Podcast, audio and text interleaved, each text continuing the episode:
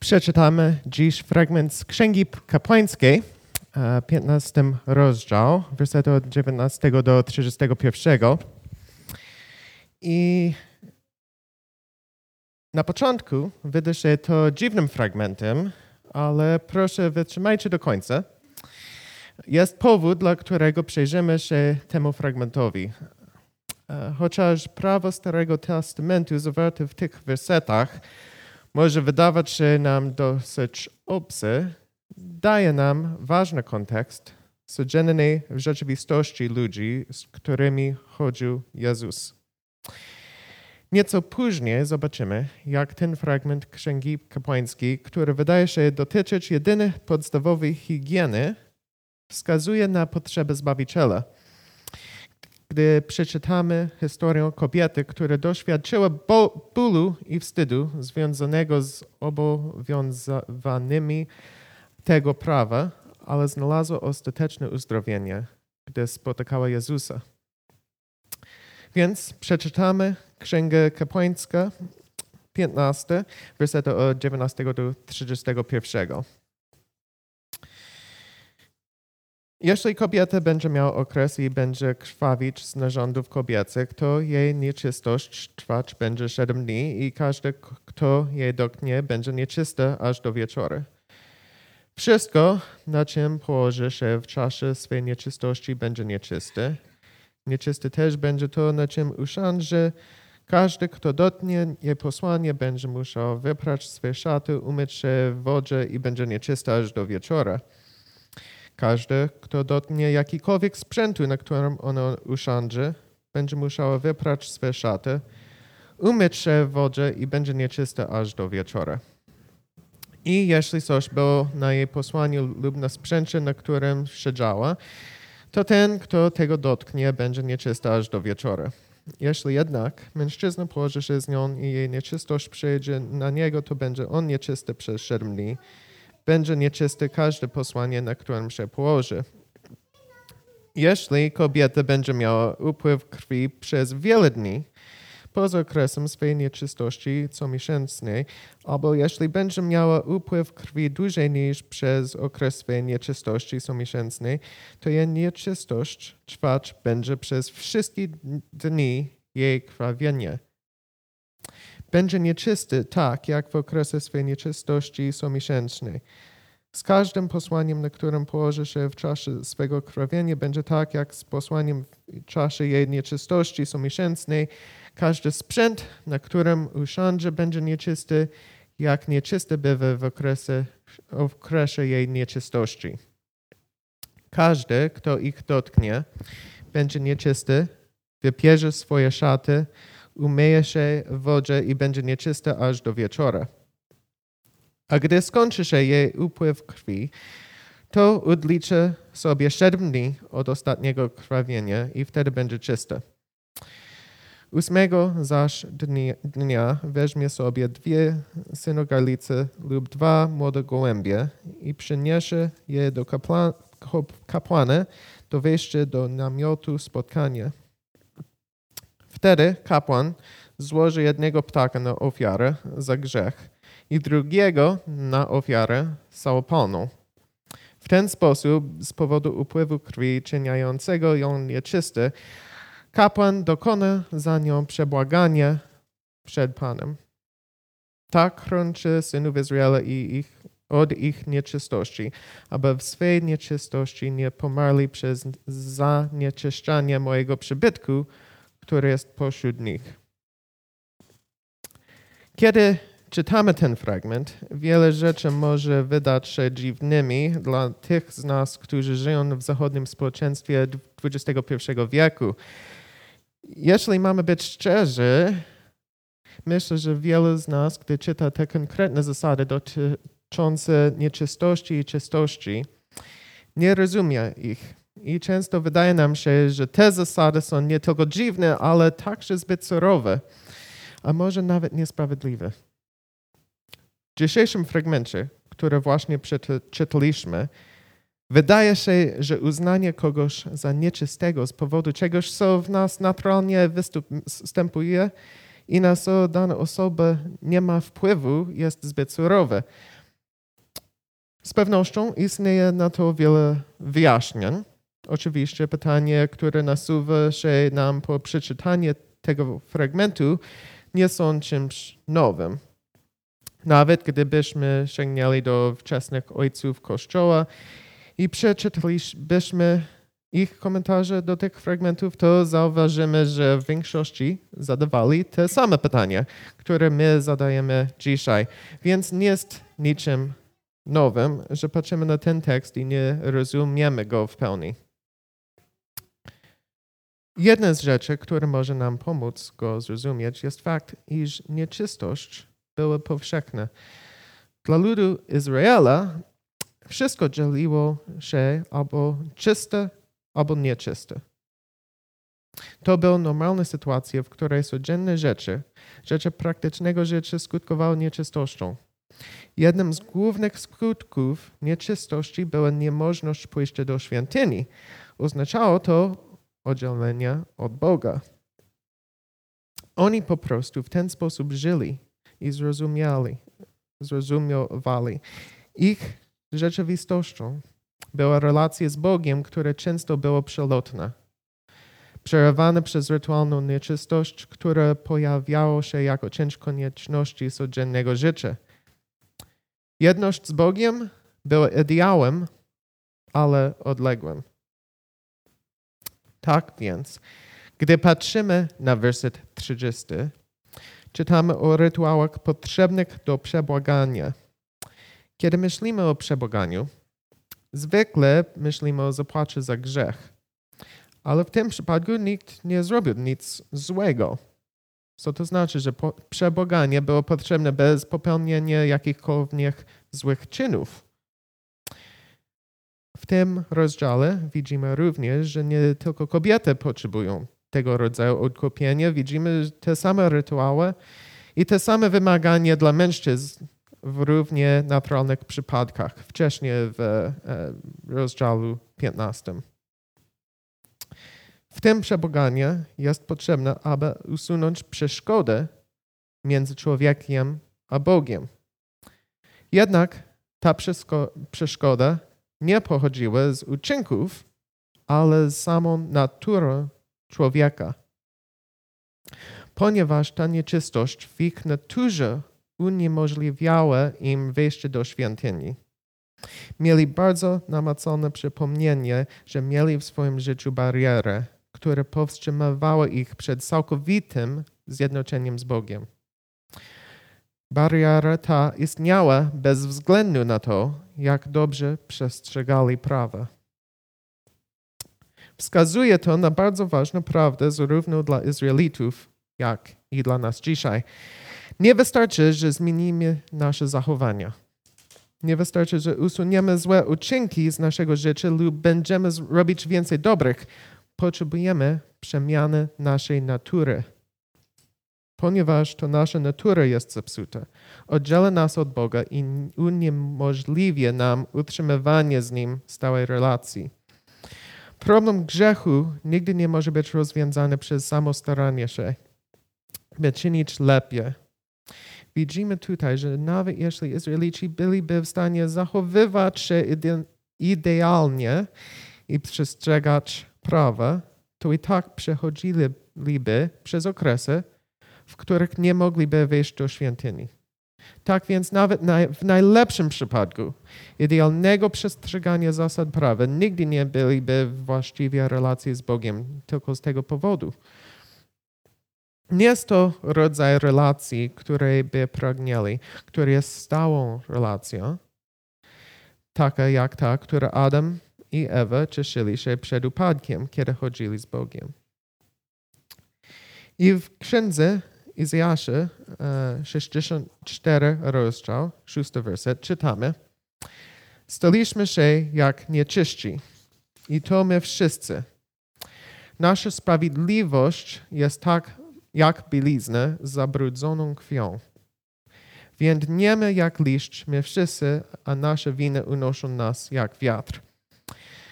E, w tym fragmencie sformułowane jak bielizną zabrudzoną krwią z tłumaczenia SNP Piotra Zaręby jest całkiem trafne. W większości e, wersji angielskich, e, tak jak w Biblii Warszawskiej, używano wyraźnie szata splugawione albo coś w tym stylu. Ale dosłownie tłumaczenie najprawdopodobniej odnosi się do tkaniny, która byłaby używana jako kobiecy produkt higieniczny e, w języku hebrajskim.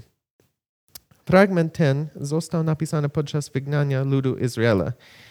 Nie udało im się podążać za Bogiem i kraj został niemal zniszczony. Izraelici wtedy zdali sobie sprawę, że ich sprawiedliwe uczynki nie były wystarczające. Mimo, że starali się przestrzegać prawa, wciąż istniała przepaść między nimi a Bogiem. Ich relacje z Bogiem nie były takie, jaką, jakie pragnęli. Istniał dystans, rozdźwięk. Oni widzieli ich sprawiedliwość, ich czyny, które robili, tako jak bieliznę zabrudzoną krwią, czyli bez wartości. Bóg wydawał się nie słyszeć tego, o co się modlili. A oni nie wiedzieli, jak to naprawić. Zadawali sobie sprawę, że nawet przy najlepszych wysiłkach, jakie mogli z siebie wydobyć, i tak pozostaną nieczyści. Nieczystość w Księdze Kapłańskiej 15 jest obrazem nieczystości, które posiada cała ludzkość. Cała ludzkość ma coś w swojej naturze, co musi zostać zmienione, aby mogło przyjść do Boga i pozostać z Nim. To właśnie w tym kontekście przeszedł Jezus i podczas swojego pobytu w małym miasteczku Kafarneum spotkał kogoś, kto szczególnie głęboko odczuwał ból związany z byciem nieczystym. W tej interakcji widzimy, jak Jezus zmienia charakter nieczystości zbliżającej się do Boga. Więc przeczytamy Marka 5, wersety od 21 do 34. A gdy się Jezus znowu przeprawił w łodzi na drugą stronę, zeszło się mnóstwo ludu do niego i on był nad morzem. Przyszedł jeden z przełożnych synagogi imieniem Jair, a ujrzawszy go, przypadł mu do nóg. I błago go usilnie, mówiąc, córeczka moja kona przyjdzie, włoż na nią ręce, żeby e, odzyskała zdrowie i żyła. I poszedł z nim i szedł za nim wielki tłum, a nie napierali na niego. A niewiasta, która 12 lat miała krwotok i dużo ocierpiała od wielu lekarzy i wydała wszystko, co miała i nic jej nie pomogło. Przeciwnie, raczej jej się pogorszyło. Gdy usłyszała wieści o Jezusie, podeszła w tłumie z tyłu i dotknęła szaty Jego. Pomówiła, jeśli się dotknie choćby szaty Jego, będę uzdrowiony. I zaraz ustał jej krwotok. I poczuła, poczuła na czele, że jest uleczona z tej dolegliwości. Jezus, poznawszy zaraz, że z niego moc uszła, zwróciła się do ludu i rzekł, kto się dotknął szat moich? Na to rzekli mu uczniowie jego, widzisz, że lud napiera na ciebie i pytasz, kto się mnie dotknął? I spojrzał wokoło, aby ujrzeć te, które to uczyniła. Wtedy one, niewiasty z bojaźnie z drzeniem, widząc, co się jej stało, przystąpiła, upadła przed nim i wyznała mu całą prawdę. A on jej rzekł, córko, wiara Twoja uzdrowiła Cię. Idź w pokoju i bądź uleczona z dolegliwości swojej. Najpierw widzimy, widzimy, że Jezus jest otoczony przez ludzi i przychodzi do niego Jair, aby poprosić go o uzdrowienie córki. Jest to pilna sytuacja, ponieważ córka Jair jest tak bliska śmierci, że Jair, zanim dotrze do Jezusa, nie ma możliwości dowiedzenia się, czy jeszcze żyje. Jezus zgadza się pójść z nim, ale po drodze zatrzymuje się, gdy przedostają się przez tłum. Jest to zaskakujące. Jeśli zrozumiemy, co się tutaj dzieje, Jezus powinien się śpieszyć. Ma do czynienia ze sprawą życia i śmierci. I idzie z kimś, kto doświadczy najtrudniejszych rzeczy, jaką można sobie wyobrazić. A jednak Jezus ma czas, by się zatrzymać, by ktoś go zatrzymał. Gdy tylko się zatrzymuje, pyta, kto mnie dotknął. Uczniowie e, uważali to za dziwnie, ponieważ wielu ludzi dotykało go w tłumie. Nam jednak może się wydawać dziwnie, że Jezus w ogóle pyta, jakby nie wiedział. Wydaje się jednak, że wiedział, ale dawał kobiecie, która dokonała potajemnego aktu wiary, aby teraz odpowiedziała na to publiczne wezwanie. I ona wystąpiła publicznie. Przyznała się do tego, co się stało. I jak zareagował Jezus? Nazwał ją córką. Słowo córka jest wyjątkowe w Ewangeliach, przynajmniej jeśli chodzi o wypowiedzi Jezusa. To jest jedyny raz, kiedy Jezus używa tego wyrażenia. Jest to bardzo osobiste i bliskie określenie. E, więcej niż córko i bardziej jak kochania albo kochanie córko, córeczko, coś w tym stylu. To jedyny raz, kiedy Jezus używa tego wyrażenia, bo ta kobieta była kimś, kto nawet nie został wymieniony z imienia w tej historii. Ona była kimś, kto prawdopodobnie był znany w kafeanium, ale tak naprawdę nie była częścią społeczeństwa. Z powodu swojej choroby i nieczystości, które ze sobą niosła. Ona jest kimś, kto, kto prawdopodobnie był postrzegany ze strachem przez innych i trzymany na dystans od wszystkich innych. Ona nie miałaby bliskich relacji Przyjaciele i rodzina oddaliby się od niej z powodu jej stanu, ale Jezus, wiedząc dokładnie, kim on jest, nazywa ją córka. Niektórzy komentatorzy wskazują na tę historię jako być może jedyna z najważniejszych, jeśli nie najważniejsza historia w Biblii, we wszystkich, ponieważ pokazuje, jak Jezus reaguje na kogoś gdy widzi cały jego wstyd i wszystkie rzeczy, które zgodnie z prawem oddzieliłyby go od Boga. W odpowiedzi Jezusa jest akceptacja, a wszystko, co było wymagane, aby uzyskać tę akceptację, to wiara, by pójść do Jezusa. Jej przyjście do Jezusa w tym kontekście kulturowym, w jakim żyły on i ona i Jezus, mogło być postrzegane jako naruszenie praw Starego Testamentu. Rzeczywiście nie powinny były przebywać publicznie w tłumie ludzi, gdzie mogłyby ich dotknąć i uczynić nieczystymi. Z pewnością nie powinny były dotykać Jezusa, tego świętego człowieka, czyniąc go nieczystym. Jednak nie została oskarżona o jakiekolwiek naruszenie prawa. Zamiast tego została pochwalona za swoją wiarę i otrzymała całkowite uzdrowienie. Gdyby dotknęła zwykłego nauczyciela, proroka lub przywódcę religijnego, to tylko ucz, uczyniłoby to tę osobę rytualnie nieczysto. Jednak w tym przypadku nie uczyniło to Jezusa nieczystym, ale uczyniło ją czystą. Podejmując decyzję o pójściu do Jezusa i dotknięciu Go, e, Tertulian zasugerował, że ona wiedziała, że On jest Bogiem, ponieważ tylko wtedy dotknięcie Go miałoby sens. Jest to jedyny kontekst, w którym dotknięcie go uczyniłoby ją czyste i nie sprawiłoby on stał się nieczysty.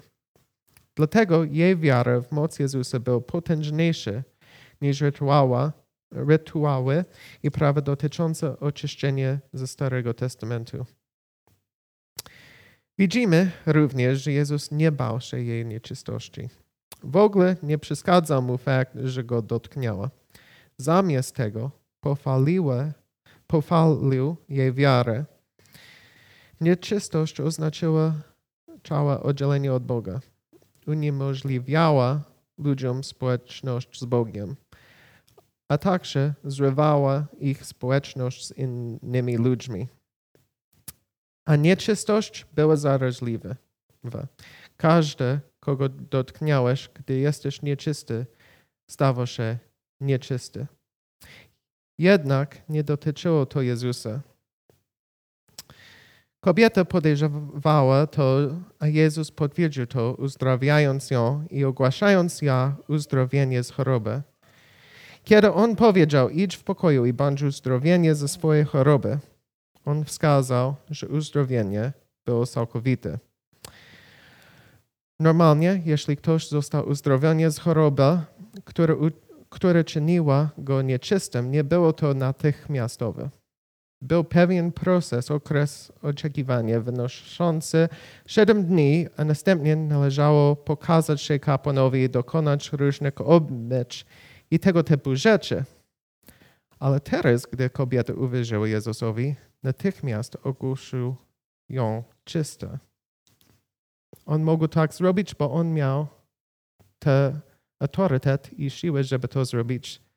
Dlatego, że to oddzielenie się od Bogu, które przyjdzie z byciem nieczystym, to było oddzielenie, które on nie musiał przeżyć, ale on też wiedział, że będzie przeżył, że będzie oddalić się od Boga na krzyżu dla nas, w jej miejscu. Więc mając to, on mógł tu wierzyć na siebie i ona nie musi być, musiała być oddzielona od Boga już.